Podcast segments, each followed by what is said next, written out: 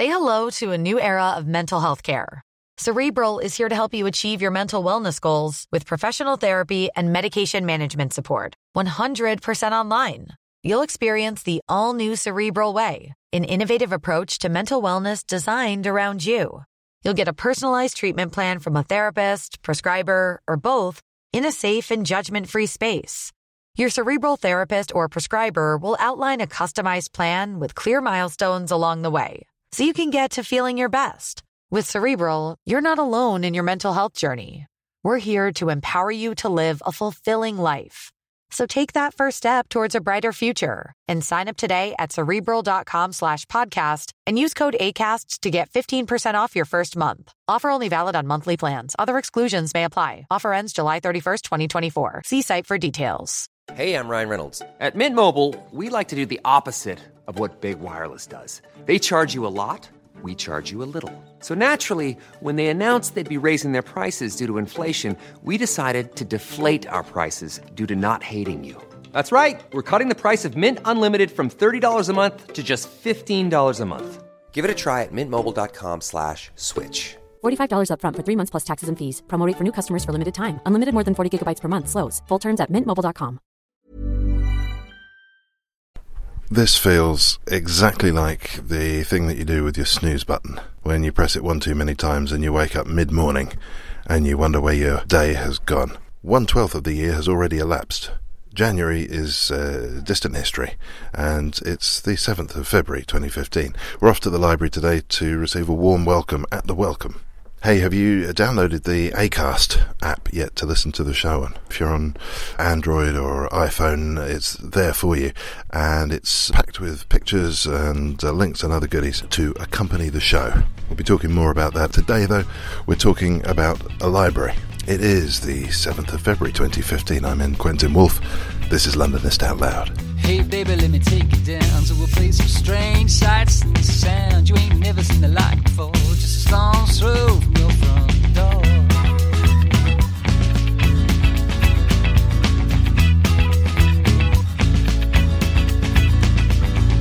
Hey, baby, step out with me. See a piece of the air, land, and the sea. Some creep, some salt. Down the road, jam brand slow. My heart aches for some far off place. No one clutters, babe. You with your name, how you raised us. Well, hello, hello.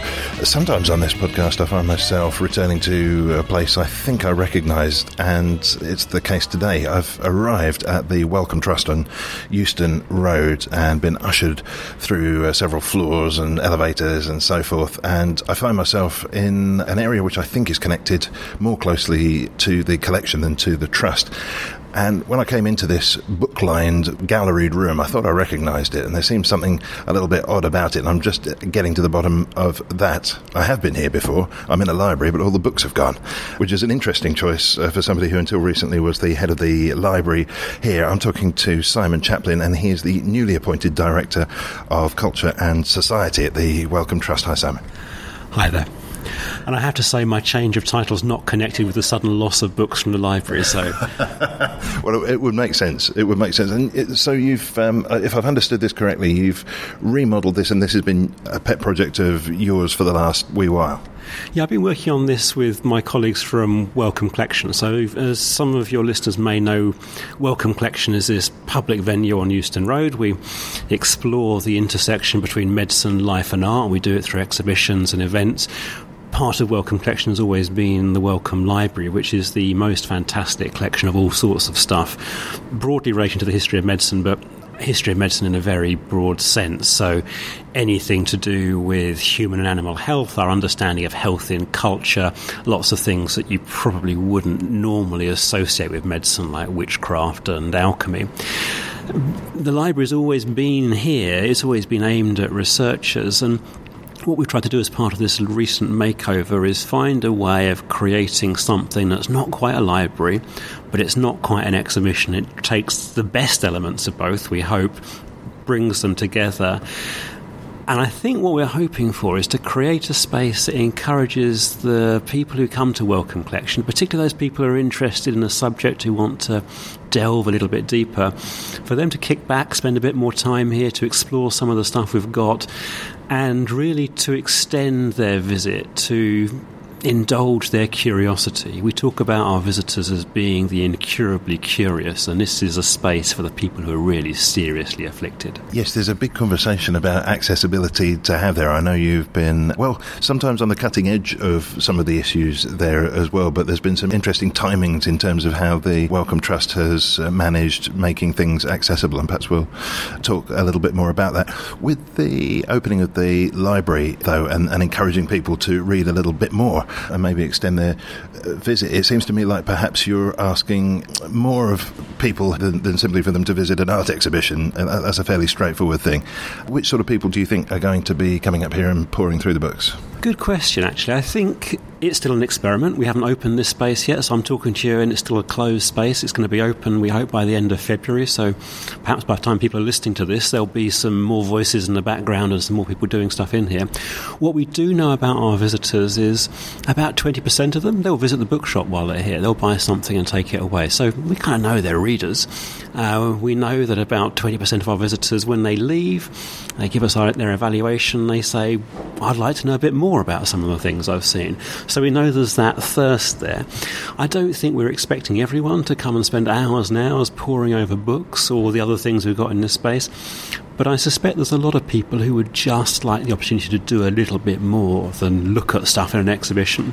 And we have the kind of exhibitions here that do provoke a response. They do make you stop and think, and that's one of the nice things about coming to Wellcome Collection. It's nice not to kick people straight out on the street after that, to give them somewhere where they can go and think. And, you know, one of the nice things about this space, we hope, is it's also a place for people to leave their mark, to give us their comments, to give us some feedback, to leave stuff for other visitors to respond to in future. Yes, we found an example of this interactivity at the uh, the desk here where we're doing the interview. Yeah, so one idea we had was uh, when we wanted to put stuff into this space, there's lots of rare books we have in the library. Obviously, we can't put all of the rare books out for people just to pick up and handle, you know, not least because uh, some of this stuff's irreplaceable.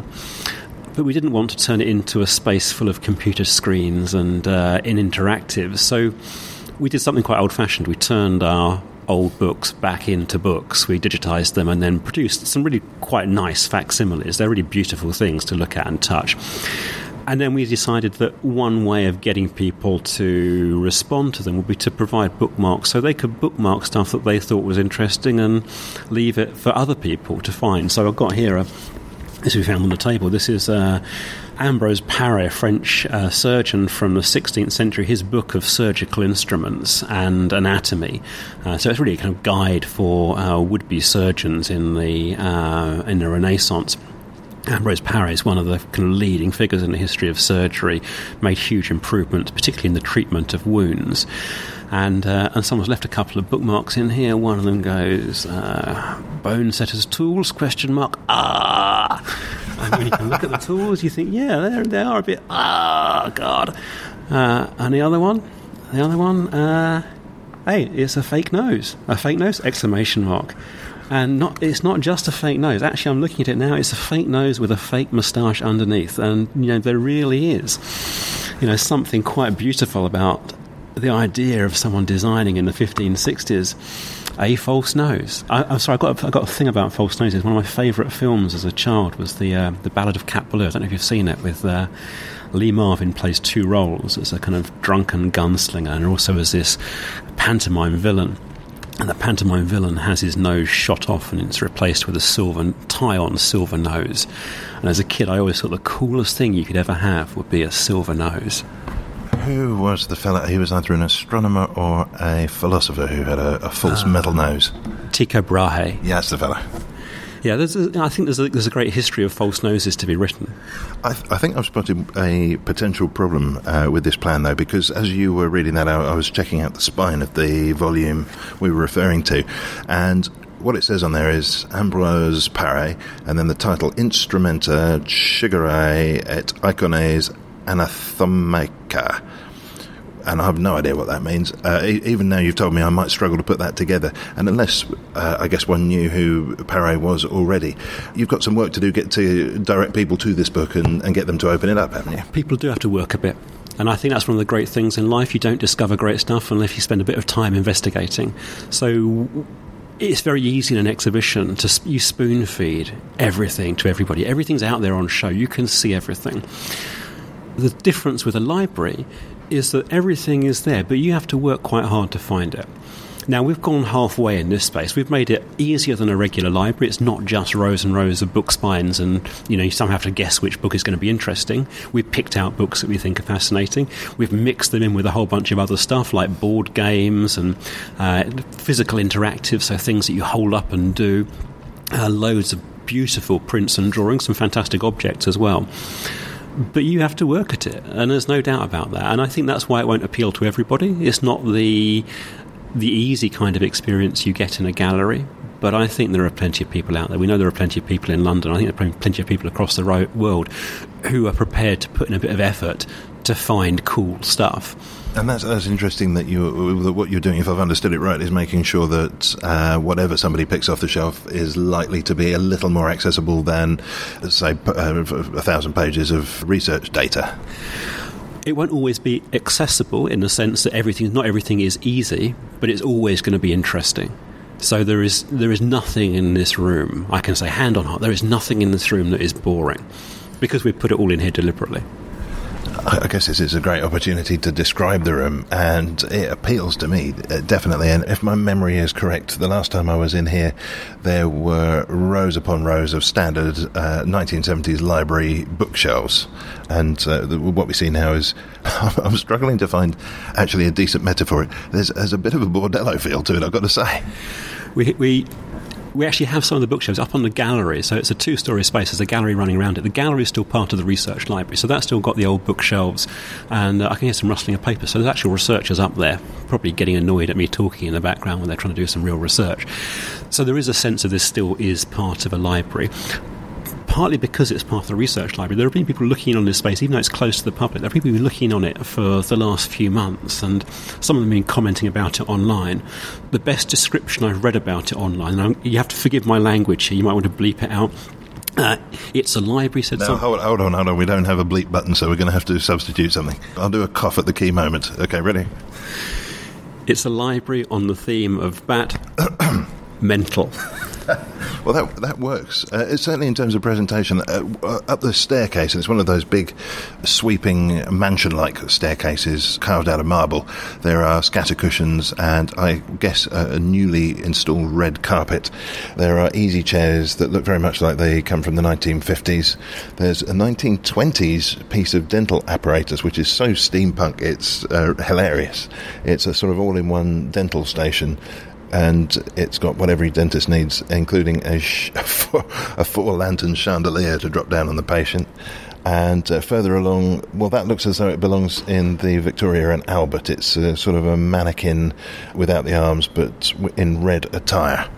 The thing you could describe as a mannequin is, is a dress. So, and yeah, it would belong in the V and A. It's a, it's a beautiful piece of um, uh, contemporary dressmaking. It's actually made by an artist called Helen Storey, and it's uh, inspired by work that she was doing with her sister Kate, who's a, a, a neurobiologist looking at uh, embryology. So she's taken her designs from the development of the neural tube in the embryo. And this is one of a whole series of dresses that she made that took these scientific ideas and then turned them into uh, physical things. And part of quite a long, what's now quite a long tradition of the Wellcome Trust funding work by artists that explores scientific ideas. Alongside that, there's a, a be- quite beautiful illuminated plinth with this, from a distance, a big glass lump on it. When you get up close to it, what you can see is it's the cast of someone's face, and it's an artwork by an artist called Catherine Dowson, and it's based on the masks that are made for radiotherapy, so the masks that help uh, uh, a clinician direct uh, a, a beam uh, for someone if they're receiving radiotherapy for cancer. And this beautiful thing contains within it the impression of the patient that has been treated. I think for us that's the kind of object that appeals. These are all in some way medical or scientific things, but they're not always obviously medical or scientific. That's the great strength of of Wellcome Collection as a venue, of Wellcome Library as a collection of stuff within it, that everything here is tied together at heart by this concern with human health. But the, the concern isn't always obvious, and that's why it makes it such an interesting place to explore. That ethos certainly seems to permeate everything that goes on here, from the, the, the gift shop to the exhibitions to the library. Um, I, I was wondering, because your, your background, you started out, I think, as a zoologist, and you've progressed through various things, and, and, and uh, part of the reason we're here is because you've uh, moved from uh, one position to another just recently. I was just wondering uh, to the extent to which, um, uh, and maybe this is a false idea, a false premise to base a question on, but how many people who are hard scientists are sort of forced to knock the corners off their hard science, and maybe accessible is the wrong word, but find a, a slightly more approachable side to what they do? To what extent people who who uh, really aren't strictly speaking scientists, or, or don't wish to pursue a career in science, even having started out in science, mm. um, might find this attractive as a sort of playground that's loosely associated with science. What's the the, the general profile? I think the one of the big challenges with science is that it tends to be regarded as a binary thing. You're a scientist or not a scientist. And yet most people live in some kind of grey area. There are, there are very few of us who don't have some kind of basic understanding of science. You know, one of the great triumphs of modern education is that we all get exposed to science at some stage. We all live in an environment which is heavily scientific, heavily technological. So it's pretty hard to exclude all of that from your life. And yet this this idea persists that somehow, unless you can talk in equations, you're not a scientist. And that somehow only those people who are absolutely committed, who talk in ways, in language that's completely impenetrable about ideas that simply are beyond most people's comprehension, only they are scientists. That's something we work quite hard to break down. Scientists are human. Almost all of the scientists I know are capable of relating to other human beings, and even the ones who can't try quite hard at it most of the time. One of the nice things about the way in which the scientific culture in Britain in particular has developed over the last twenty years has been this recognition that we don't have to regard it as a binary distinction. We've worked quite hard as an organisation, as the Wellcome Trust, to do that. When we fund scientific research, which is one of our primary objectives, we make sure that our researchers understand that it isn't just about the science. There's no excuse for not doing good science. That's what they have to do, but that isn't enough. They also need to make sure that their work engages with the broader public, which includes other scientists as well as people who are not involved in science, and that there's a degree of trust that exists between scientists and others. And without that trust, I don't think it's possible to have a thriving scientific culture. I think only when that trust exists is it possible to do great science. And it takes a bit of work to create that. One of the ways in which you start to create that trust is by explicitly putting science into places where you might not otherwise expect to see it. One of the things we think we try and do in Wellcome Collection is create a venue that appeals to people who wouldn't necessarily choose to go to the Science Museum or the Natural History Museum. They might see themselves more naturally as visitors to the Whitechapel or to Tate Modern. And yet there is plenty here that appeals to them and yet still reveals an awful lot about science. And I think we're not the only organisation that's doing that. There are lots of others out there breaking down these barriers. I think it has become easier, but there's still a lot more opportunity. I, I very much understand the breaking down of barriers aspect of what you're saying. I think what I don't understand at the moment is the need for trust, and what what trust means in the context that you're uh, mentioning. I think it, it means not that everybody should understand everything that goes on. There's an awful, you know, I've got a background in life sciences. There's plenty of hard sciences that go utterly beyond my comprehension. But when I look at the work that's going on with the Large Hadron Collider, the scanners and printers will be unavailable from five fifty p m. The Rare Materials Room will also close at five fifty. Just goes to show we're in a real working library here, folks. So you look at the Large Hadron Collider, you look at the work that NASA do around space exploration. It's easier to trust that work because of the effort they put into explaining it to other people. And I think for me that's the key. You know, that's what tr- that's how trust emerges, by seeing science come out into into public life in ways that you wouldn't otherwise expect. Is there not a danger in there somewhere? Because, of course, science has a reputation for, or scientists, I must say, probably have a reputation for not being the most uh, P R-minded or socially adept. The extent to which that's true is a whole other issue. But is there a danger that significant resources and significant attention and time are going to be dragged away from actually doing the important bit of it to um, what seems a very modern malaise of everything having to be uh, public relations to death? Uh, yeah, I don't think it's about public relations. And I think that's, uh, if it was, then that definitely wouldn't be worth doing. And I don't think it was also necessarily a huge drag. There are plenty of times when actually you want to get your head down and work. But I don't think anyone ever benefits from having their head down the entire time. I don't think there's anybody who doesn't benefit from every now and again stepping back and looking around and thinking, okay, what else is going on? And if you look at, uh, there's plenty of examples of history of great scientists who've come up with ideas that have drawn on work by other people, often work from outside their disciplines.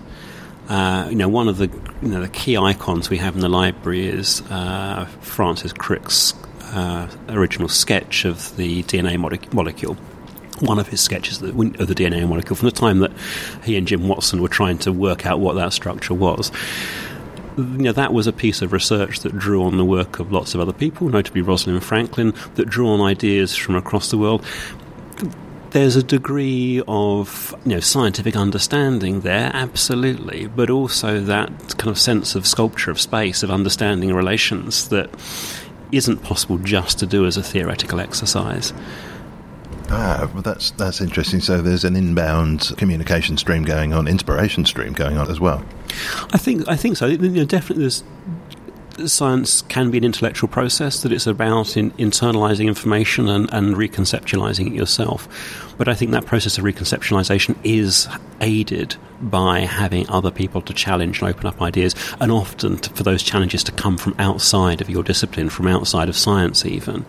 And that's, I think, one of the benefits to science of this emphasis on public engagement. It shouldn't just be about public relations. It's not just about correcting a deficit that there are people out there who don't understand science. Hell, let's teach them a bit more science. It's about a two-way dialogue, and I think when it exists properly as a two-way dialogue, it becomes more successful. Well, we're going to come back in just a moment, and one of the things I'm extremely keen to talk about is the opening up of information that was previously locked away and standing very little chance of being seen by anybody, particularly perhaps those who needed the most to see it. We'll take a quick word from our sponsor before we do that. Londonist Out Loud is sponsored by Audible. To claim your free audiobook from a range of sixty thousand titles, try the Audible service on thirty-day free trial. Audiobooks can be saved as M P threes and played on your compatible phone, tablet, or desktop, or burned to C D, and they're yours to keep. For your free audiobook, go to www.audible.co.uk slash Londonist and click through. We are at the Wellcome Trust. Well, actually, I think we're at the Wellcome Collection. I'm just trying to locate. As a person with a very deep voice, I'm hired all the time for advertising campaigns. But a deep voice doesn't sell B two B, and advertising on the wrong platform doesn't sell B two B either. That's why if you're a B two B marketer, you should use LinkedIn ads. LinkedIn has the targeting capabilities to help you reach the world's largest professional audience. That's right, over seventy million decision makers all in one place. All the big wigs, then medium wigs, also small wigs who are on the path to becoming big wigs. Okay, that's enough about Wix. LinkedIn ads allows you to focus on getting your B two B message to the right people. So, does that mean you should use ads on LinkedIn instead of hiring me, the man with the deepest voice in the world? Yes. Yes, it does. Get started today and see why LinkedIn is the place to be to be. We'll even give you a one hundred dollars credit on your next campaign. Go to linkedin.com slash results to claim your credit. That's linkedin.com slash results. Terms and conditions apply. Hey, I'm Ryan Reynolds. At Mint Mobile, we like to do the opposite of what Big Wireless does. They charge you a lot, we charge you a little. So naturally, when they announced they'd be raising their prices due to inflation, we decided to deflate our prices due to not hating you. That's right. We're cutting the price of Mint Unlimited from thirty dollars a month to just fifteen dollars a month. Give it a try at mintmobile.com slash switch. forty-five dollars up front for three months plus taxes and fees. Promo rate for new customers for limited time. Unlimited more than forty gigabytes per month slows. Full terms at mint mobile dot com. Millions of people have lost weight with personalized plans from Noom, like Evan, who can't stand salads and still lost fifty pounds. Salads generally for most people are the easy button, right? For me, that wasn't an option. I never really was a salad guy. That's just not who I am. But Noom worked for me. Get your personalized plan today at noom dot com. Real Noom user compensated to provide their story. In four weeks, the typical Noom user can expect to lose one to two pounds per week. Individual results may vary. On the G P S. I think we're probably more collection than trust today. With me, Doctor Simon Chaplin, who is the Director of Society and Culture. It would be interesting, I think, to take apart the job title, because it, it could mean anything. It could mean anything. Uh, I like to say that it means my responsibility is for the whole of society and for all cultures, which I think is a pretty broad job remit. So you're just generally in charge now? What it does is it highlights the fact that the Wellcome Trust, which is probably, if it's known by people, and it's not all known by as many people as we'd like, if it's known by people, it's generally known as a scientific research organisation. Uh, it also has, however, this very strong interest in what happens outside the laboratory. Wellcome Collection is part of that. Our funding for public engagement, for museums, for science centres is part of that. The work we do with humanities researchers, medical historians, people working in medical humanities, social scientists is part of that too. So it's nice to have some way of bringing all of that stuff together. I think not to try and make it a ghetto within the Trust, but to recognise that's an important pillar of what the Wellcome Trust does. Do you know what? I was going to talk about publications, but I just want to put that to one side, because I know that you've done, uh, I think your PhD actually was on the Hunterian Museums. Yeah, I, I was, for a long time, I was the curator and then director of the Hunterian Museum at the Royal College of Surgeons. So I, I spent uh, eleven years surrounded by bits of eighteenth century body, and uh, was lucky enough to be involved in the redisplay of the Hunterian Museum, which is now turns out it was ten years ago, which is slightly scary, but terrifying. Yes, and I mean, it's fair to say your expertise is anatomical museums, right? Yeah, I've always been interested, actually not just through my PhD, but I've always been interested through my career. I began as a, as a zoologist. I drifted into history and philosophy of science. I went to work at the Science Museum in London as a graduate trainee and became an assistant curator on the medical collections there, and then I went to the Royal College of Surgeons before I joined Wellcome. So my, my, my work has always been in institutions which are, you know, to some extent scientific, but have a, you know, strong public focus. And I think there is something fascinating about the way in which that isn't just a new phenomenon. So what was great about the Hunterian Museum is here is a collection from the eighteenth century put together by somebody who was working at the margins of science, doing dissections of human and animal bodies at a time when that was still quite problematic. And he put together, a John Hunter, this surgeon, put together a collection of about thirteen thousand preserved specimens, and he turned them into a museum that he had in his house in Leicester Square and open to the public. And for me, there was a moment when I was researching John Hunter and I had this epiphany around what it means to expose your work to other people. That here was somebody who you might have expected to be secretive, to be protective of his work for all kinds of reasons, and yet he took exactly the opposite approach and put it out there for others to see. He wasn't the only person doing that at the time. It turns out to have been a common tactic on the part of anatomists. On the back of that, anatomy went from being this very occasional, rather secretive activity to being something that every medical student had to do. It was written into law through the Anatomy Act, a legal supply of bodies. It transformed people's perception of anatomy, it transformed the practice of anatomy, and that came about not just through scientific advance and through advances in understanding and learning, but through a change in public perception. And for me, that was a great example from the eighteenth century of why public engagement is good.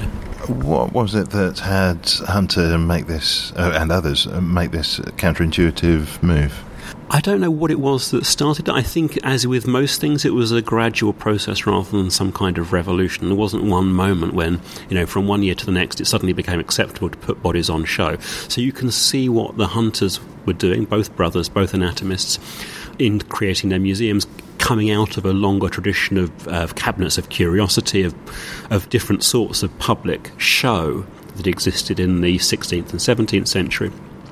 But what they did was to reformulate that and to present it more explicitly as a medical or scientific museum, to do so in ways that kind of reflected back on their authority as anatomists, but it, but didn't try and put that behind closed doors. You can only ask an historian this. What have we no longer with us that would fall into your area of expertise in terms of institutions or maybe habits? In a sense of museums that we've lost? Oh, the... It turns out that there were about uh, thirty or forty collections of anatomical specimens in London in the late eighteenth century, and at least half a dozen of them were formed into quite substantial museums. The two Hunterian museums, the one at the Royal College of Surgeons in London, one at the uh, Hunterian Museum in Glasgow, are the only two that survive in anything like their original form. The rest of them, you know, there was one that was destroyed by fire, there was one that was sold at auction and split up, there was one that was sold to Russia in the early nineteenth century. It may still be there in Saint Petersburg. I've never been. I'd love to go and find out if that collection is still there and on show. Those museums have been lost to us. I think there's a long history in London in particular of there being these museums, particularly of natural history, sometimes of anatomy, that come and go, and perhaps in their going create the impression that they've never been, so that every time something new comes along we look at, wow, why have we never seen this before? They've been there for hundreds of years on and off. What about where we stand, and I don't know whether it's possible to separate the, the London attitude from the national attitude, whichever nation we happen to be talking about there as well. What have been the tides, and what do we find ourselves in the midst of at the moment? Is there is interest in this type of stuff on the rise or on the wane? What's special about London, I think, has always been its size. So obviously London's grown over the years, but comparatively London has always been a big city. And there is something about a big city that breeds a different kind of mindset. I think it's, you know, it's partly a, a, a function of scale, of diversity, of the, the ability to differentiate and to carve out careers that you just wouldn't be able to sustain in a smaller, uh, smaller environment, smaller city. And as a result, I think London has created a variety of roles that just wouldn't flourish in the same way elsewhere. That's one of the things that gives it its cultural richness, its scientific richness as well. And I think those two things are interchange, you know, are interlinked. I feel that there probably is something too about London that is to do with an ever-changing population, the kind of constant uh, bringing in of ideas from outside as people come in from outside. And that can be just from outside the city, it can be from outside the country. London has worked quite well as a melting pot in the past and uh, has absorbed different cultures, has allowed elements of them to remain distinctive, so it's not a sense of becoming homogenous, perhaps in the way that American cities have tended towards homogeneity. Uh, But I think at the same time has allowed uh, uh, something distinctive, a kind of metropolitan atmosphere to develop that is different to anything elsewhere. I can hear that elitism argument coming around the corner from the places further away from, uh, particularly not in the southeast. Does the Wellcome Trust reach out? Yeah, our, our, our remit is uh, is global, so we fund across the U K, we fund outside the U K as well. I don't think we would regard London as being a, you know, prime focus for funding because we want to have fun, you know, stuff done in London because it's different. I think London generates its own opportunities, so, you know, we have a rich selection of research in, research-led universities here. They generate an awful lot of research applications to us. They end up with more funding. Uh, but one of our biggest funding centres is University of Dundee, one of the leading centres in the world for biomedical sciences. So um, I think we recognise talent wherever it exists. One of the interesting things about the way in which the Trust is developing is we've we've started out with a number of key areas that we fund. So one historically of our key areas has been genetics and genomics. We're expanding out into different areas now, particularly around population health, around uh, uh, understanding the relationship between environment and health, looking at social sciences as well as humanities, going beyond history of medicine to looking at all kinds of humanities and their relationships to health. And that means that you look for interesting research wherever it's being done, rather than just concentrating on one or two big universities.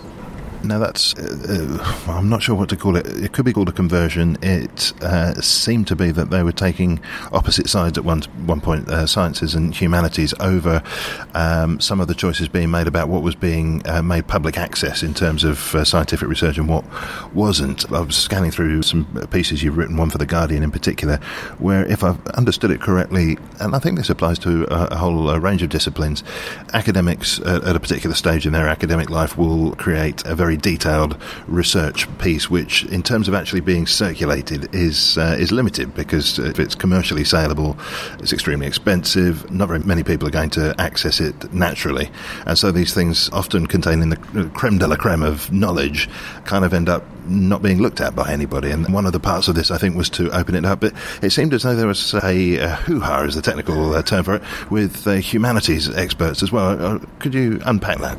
Yeah, there's, there's been a long tradition, uh, no, it's a tradition, twenty years, um, of encouraging scientific research, journal articles in particular, to be made openly accessible.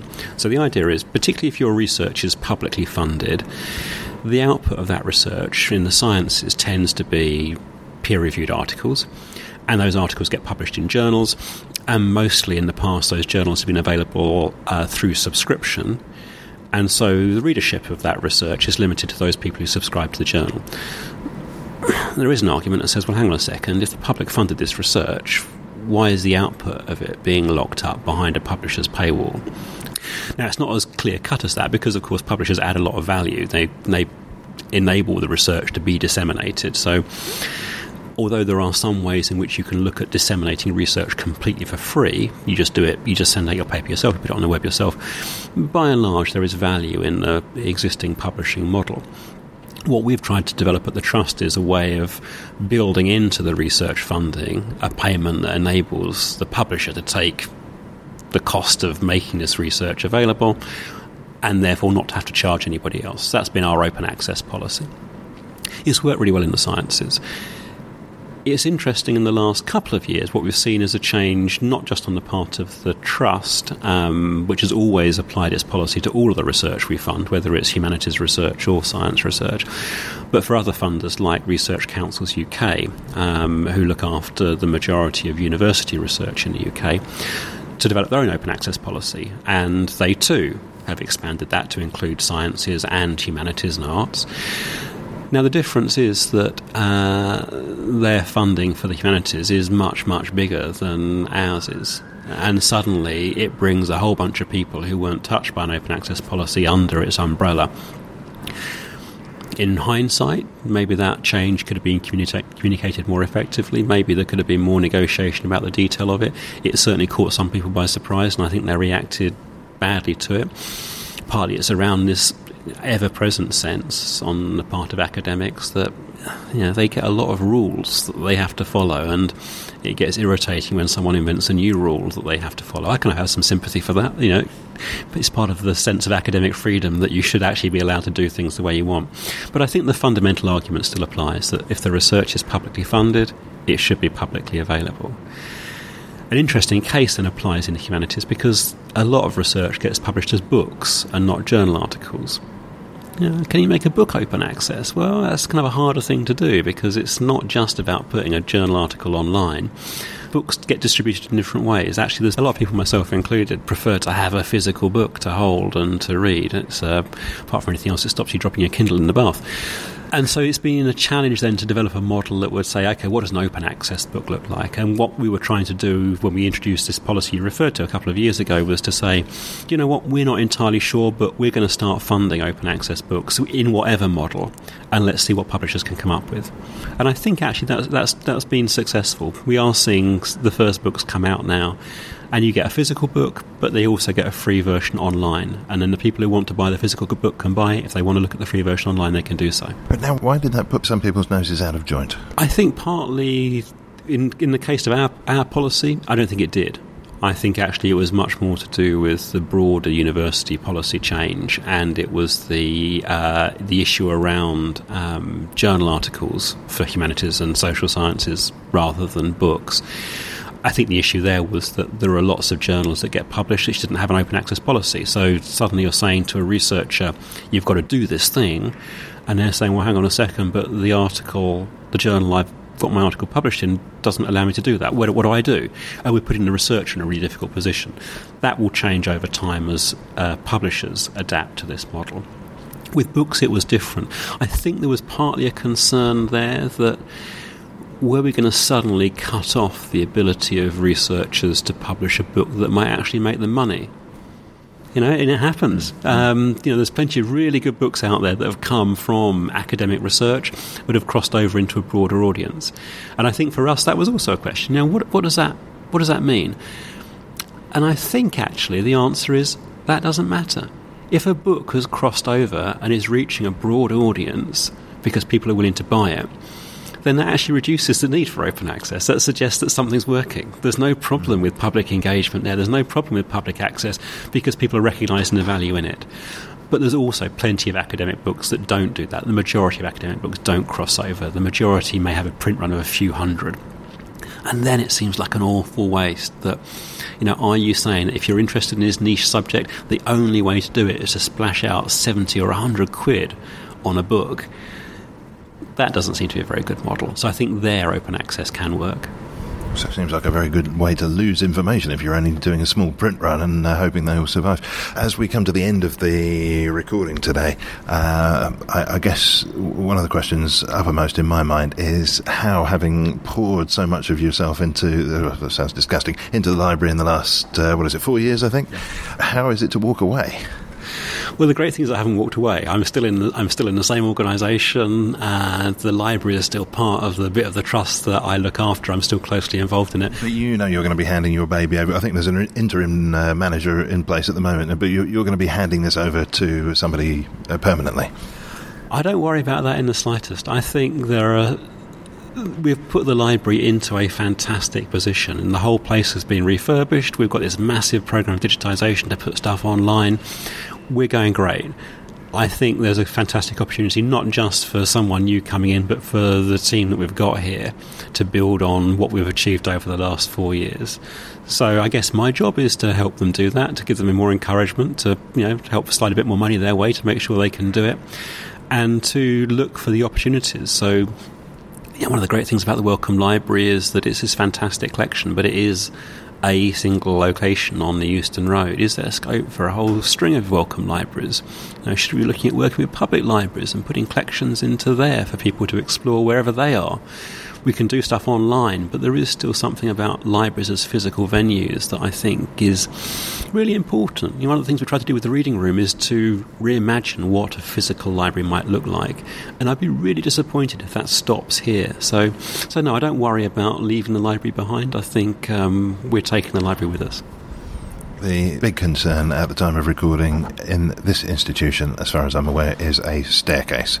Uh, everything, in terms of the renovation that's been going on, everything now seems to hinge on the completion of uh, an enormous spiral staircase. Everything is dependent on the completion of a staircase. It's been the biggest architectural intervention in terms of this project. So we've been b- rebuilding the building for the last uh, year and a half. The biggest thing we had to do was to punch a hole through two floors and put in this new, it's not quite spiral, it's more of a dynamic stair, I think the architects call it. Uh, so it's kind of an off-kilter uh, spiral. It takes people from the ground floor up to the second floor. Was it supposed to be a spiral staircase? It was supposed to be dynamic, but that's that's one of the reasons why it's been so complex to build. It will be the most striking architectural intervention. It's going to look fantastic. It's hidden behind hoardings at the moment. I've walked up and down it, so I can tell you it's there. I know it doesn't bounce like the Millennium Bridge, so that's also a good thing. And I think it will transform people's use of the space, because one of the people who know Wellcome Collection, people who've been here, will know that it's a, a building that was designed for one thing and then used for another. And we've always struggled to get people up the building to make more use of the space that we've got. What we've done is made that really easy, I think. A final word, I guess, on what people can expect if and when the uh, staircase is done in February, I think. What else will be going on in the same month? So by the end of February, when you come to Wellcome Collection, there will be two permanent exhibition galleries, Medicine Man and Medicine Now. There'll be two temporary exhibition galleries. One will have our year-long exhibition, Sexology, which is on at the moment. Um, so that will be going on through until the end of November twenty fifteen. Fantastic exhibition about the science of sex, how scientists have understood sexuality. Alongside that will be a second exhibition on forensics. So our two key exhibitions by the end of February are going to be one on sex and one on death. And I think if those don't draw people in, then, you know, God help you. Alongside that, our fantastic cafe, bookshop, a new restaurant. Up on the, at the top of the building, we've got a new research hub with a group of really exciting researchers from a range of disciplines beavering away, exploring the subject of busyness and rest. And what better place to do that than in the centre of London? So I hope that by the end of twenty fifteen, what we'll have is a venue that's buzzing with the kinds of fantastic things that Wellcome Collection has been known for, but is also starting to reach beyond that to encourage its visitors to delve a little bit deeper in the reading room and the library, and also developing its own ideas through the uh, research group in the Wellcome Hub, and taking those ideas out into the city and thinking about what it means to be in the heart of metropolis. What does that mean for your life and for your work and your health? Oh, the word hub gets overused and abused. Uh, here, though, that seems absolutely the right description. Um, do come along to the Euston Road and uh, poke your nose into a book and sling a bookmark in there if you find something uh, interesting. Uh, for now, uh, Doctor Simon Chaplin, thanks very much. Thank you.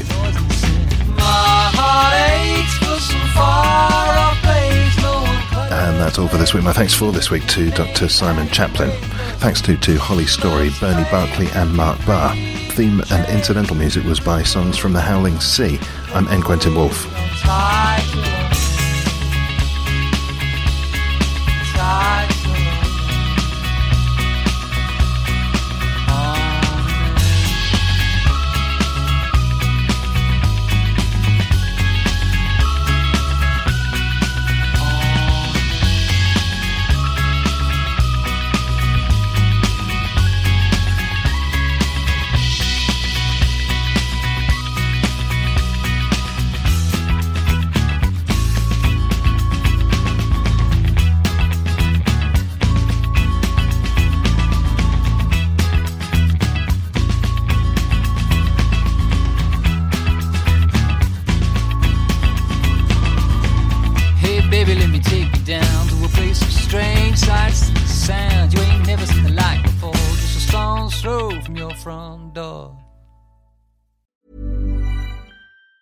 Tired of ads barging into your favorite news podcasts?